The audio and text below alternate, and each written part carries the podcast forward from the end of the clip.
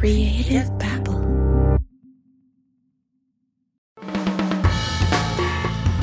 I'm Neil McTie, And I'm Javier Leva. and this is the Ponzi Playbook.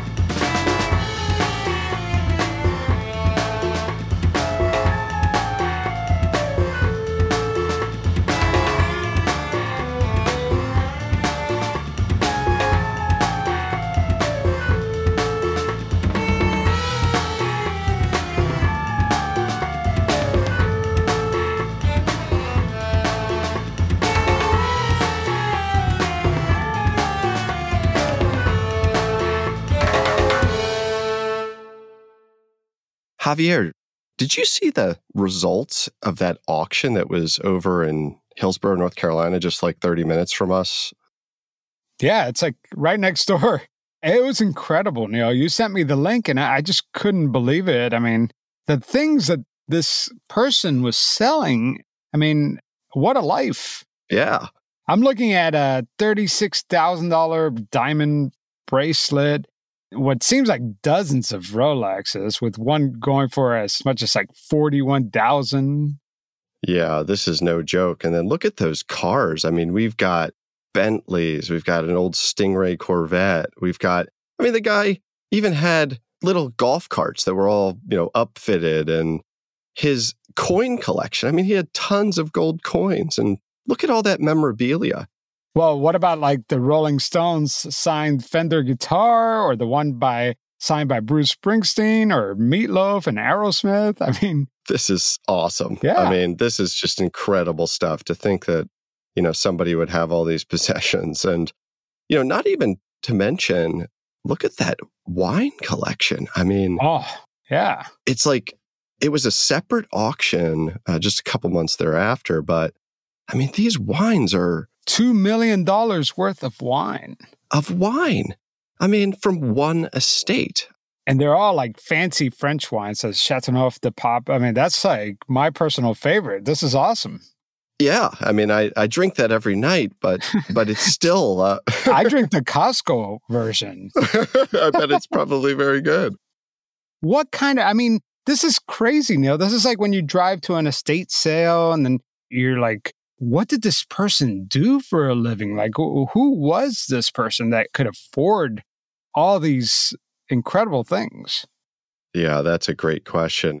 Javier, the guy behind this, ran one of Charlotte, North Carolina's largest Ponzi schemes. His name is Rick Siskey, and that's what we're going to talk about today. Yeah, they used to call him Big Rick, right? Big Rick, Big Rick. Yeah, I mean, if you got all these possessions and you're walking around town, that's a perfect way to describe that character, right? Yeah, this guy pretty much personifies like Scrooge McDuck. I imagine this guy just taking a nosedive in, into a pool, an indoor pool of golden coins, you know, and Absolutely. Like those weren't uh, held assets to appreciate in value. That was just uh, for swimming. I like the way you put that because it's such an opulent and decadent, over the top lifestyle that you can see through this auction. And we'll make sure that we tweet out a link to this auction on Twitter at Ponzi Playbook for our listeners. Yeah, and you know, Big Rick, he had a big reputation, right, for being a great businessman. They said that he had this uncanny ability to just discern situations in advance. He could see the future. He was always five steps ahead of everyone, very strategic person. You know, as a young man, he was a chess master, right? Incredible. And it's rumors that he was once playing 10 opponents at the same time.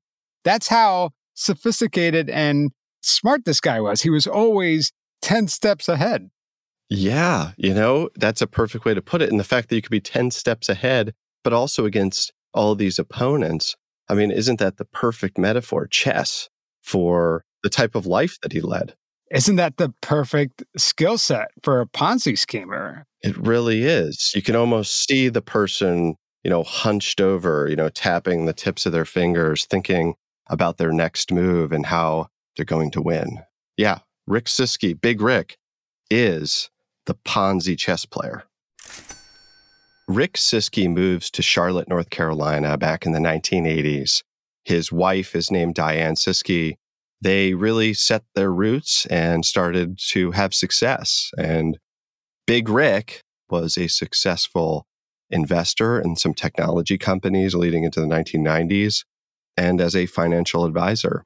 So successful and reputable that they actually named one of the YMCA branches in his family's honor because he was a donor, he was a philanthropist, and he was a adamant supporter of the YMCA where he used to play basketball when he was young.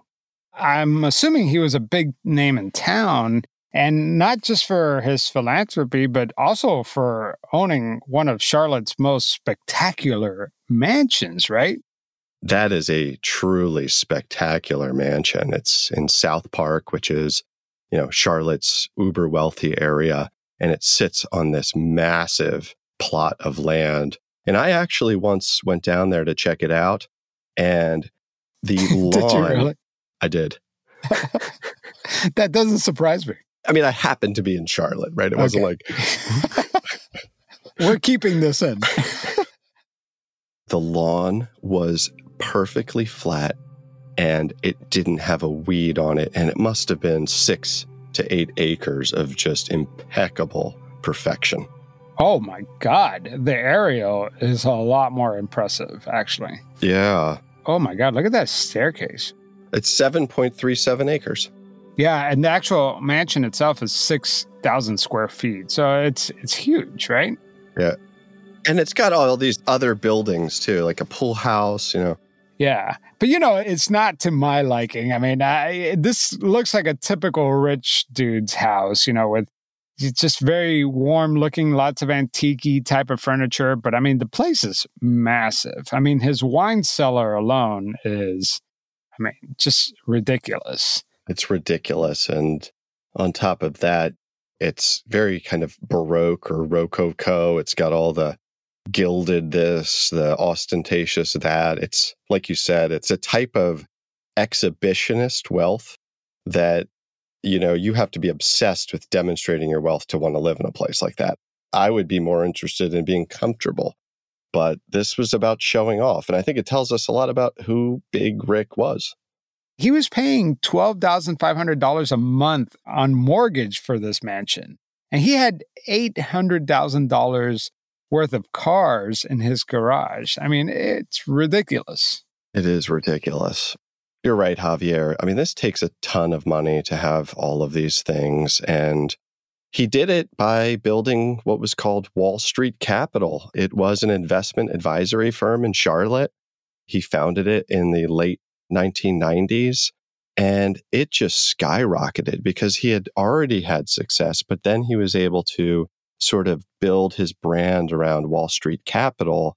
And he sold himself as the advisor for high net worth individuals in Charlotte. And he provided that sort of boutique, one on one, personalized wealth management service that those who you know had a lot of money they would say hey i want big rick to handle my money because look how successful he is and i want my money to work for me so he was very successful in recruiting these high net worth individuals.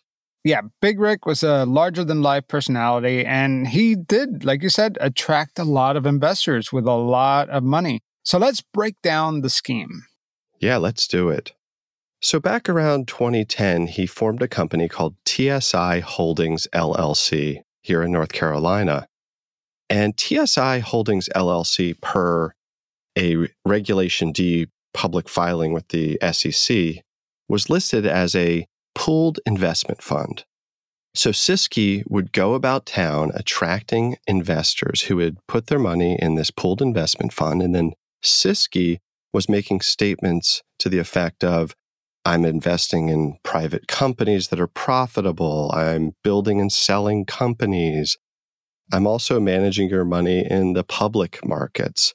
So Siskey was just selling himself as a savvy money manager, and people just handed him money like it was nothing. Yeah, between January 2011 through November 2015, $31 million was deposited into one of the TSI holding bank accounts. And 75% of that money came from approximately 100 investors. Yeah. So to have investors hand you over $31 million, you know, clearly these are investors who have money, but not all of them. These are folks who simply were entrusting Rick Siskey with their life savings, those people who were looking forward to retirement. And Siskey was promising them what he would call safe, guaranteed fixed rates of returns. And he even said that they were asset backed, which, as we'll see later, is sort of a clever way to lie because, well, there were assets, but they weren't legitimate assets backing any type of investment. You know what I've learned from this show? What's that? If I ever hear the word safe, guaranteed, fixed rate of returns, I'm going to run the other way. it's so true. Javier, can you tell our listeners about how Rick Siskey spent this money? Yeah, it's pretty incredible. $16 million of all that money went into his own personal bank account. And $10 million of that went to his prior investors. So he had to pay that. And then he had 4 million in the TSI account just so that he could maintain a balance. But this is where the fun starts because, you know, Siskey, Big Rick, he liked to party. You know, he liked to party in the casinos. Oh, yeah? yeah. what kind of partying? The guy spent $15 million at the casinos, but guess how much of that he won? Just guess. Guess how much money he made back. I mean, this guy's a master chess player. He's a Ponzi schemer. So I'm guessing he beat the house. Oh, well, he made a lot of money. He made $12 million from oh. the casinos. But remember, he spent 15 million. So that means he lost $3 million at the casinos. Yikes. Yeah. Yeah, the odds are stacked against you. And it shows a personality that's really attracted to risk, that thinks little of the value of money, too, right? Is willing to sort of gamble it away, whereas other people are entrusting him with it. This is really telling stuff that you're sharing here. Yeah, I mean, I freak out when I have a high credit card balance, but not Siskey. He has a million dollars on his American Express. Whew. Yeah. $800,000 to his wine dealer, you know. So, yeah, not your local little wine shop, I take it here. No, no, this is really fine wine that we're talking about. And he spent 700,000, maybe more to his jeweler. I mean, that's Whew. nuts.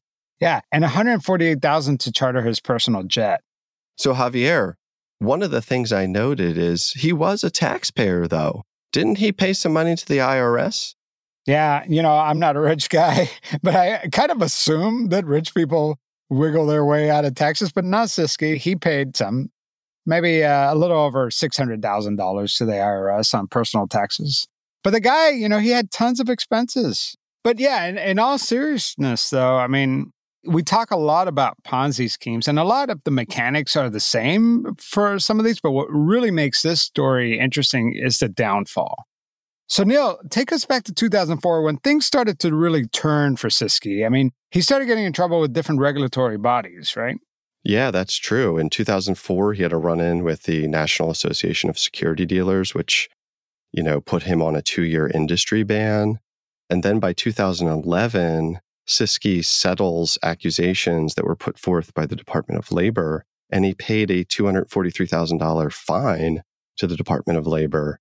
Yeah. So he's getting in trouble, but not enough trouble to slow down his Ponzi scheme, right? That is right. So he pays that fine, which is probably very smart. He was able to stop the probing into the books by the Department of Labor. But somewhere after 2011, the IRS started poking around Siskey's books, and it actually led Javier to the IRS CI, which is the IRS Criminal Investigations Unit. So they started to conduct an investigation and they identified evidence that suggested Siskey was running a Ponzi scheme. And yeah, and by 2015, now the FBI inserted themselves in there and they're doing this forensic accounting, validating what money is coming in, what money is going out. And that's when things just don't add up for Siskey, right? Yeah, that's right. And when the FBI gets involved and you already have the IRS criminal investigations unit on you, it's going to get ugly and it's going to get criminal. So if you're guilty and you know it, then clap your hands. yeah, clap your hands. So by the end of October 2016, the TSI Holdings account had only $9,121.66 in it. I mean, this is an account that had seen inflows of tens and tens of millions of dollars. Yeah, what happened to the $31 million that was there just a couple years back? Yeah, that's a good question, Javier. And what about the Siskey personal account? So that account only had 83,668 bucks in it by early November of 2016. Yes, something then happens on December 21st, 2016, Javier. Something that caused Siskey a lot of problems. You know, with the FBI on his tail, as well as the IRS, at that time, it looks like Siskey was really losing the chess match. And the result is he's dwindled the accounts down. He's not raising any more money. And he's already spent all that cash. And it's a lot of cash that goes out. Yeah, this is pretty incredible. I mean, it sounds like all that cash is gone. So, what does the FBI do? It's a complex answer because the FBI is involved in stopping the crime.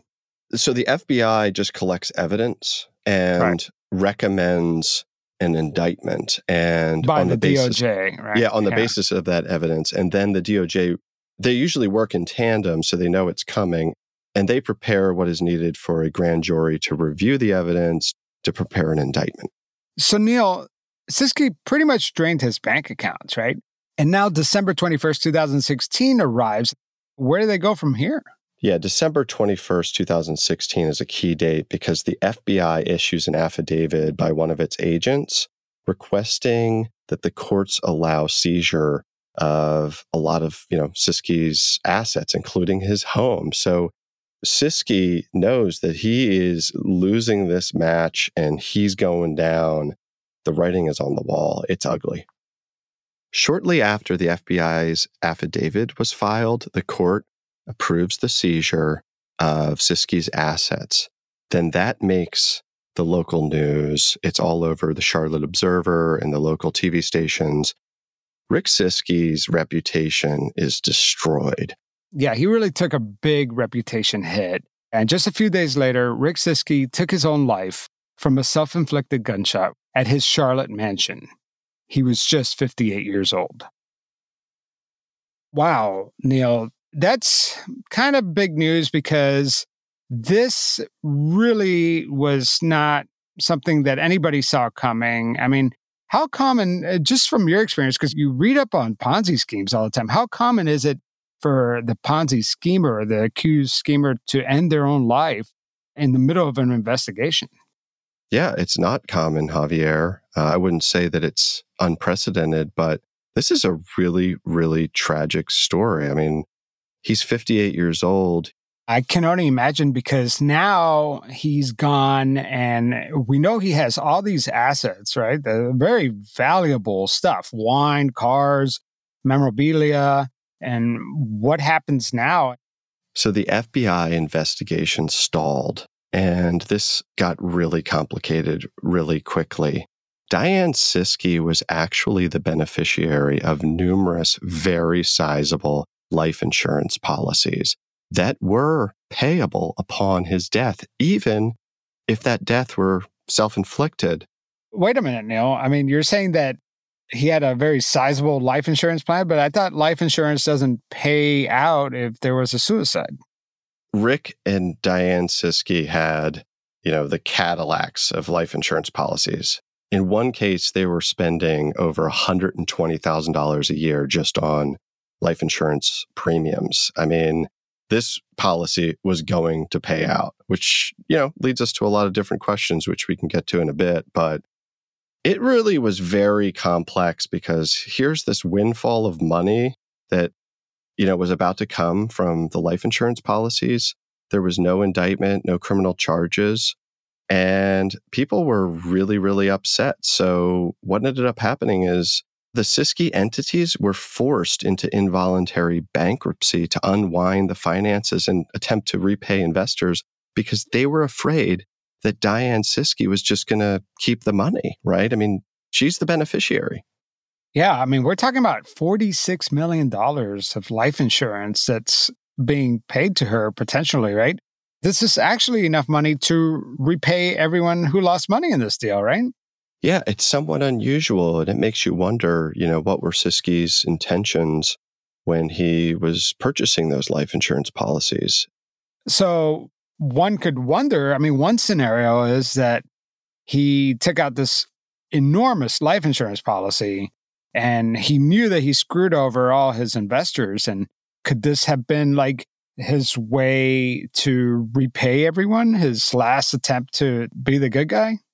I think that's a really interesting interpretation. And you have to wonder did Siskey feel guilty about it?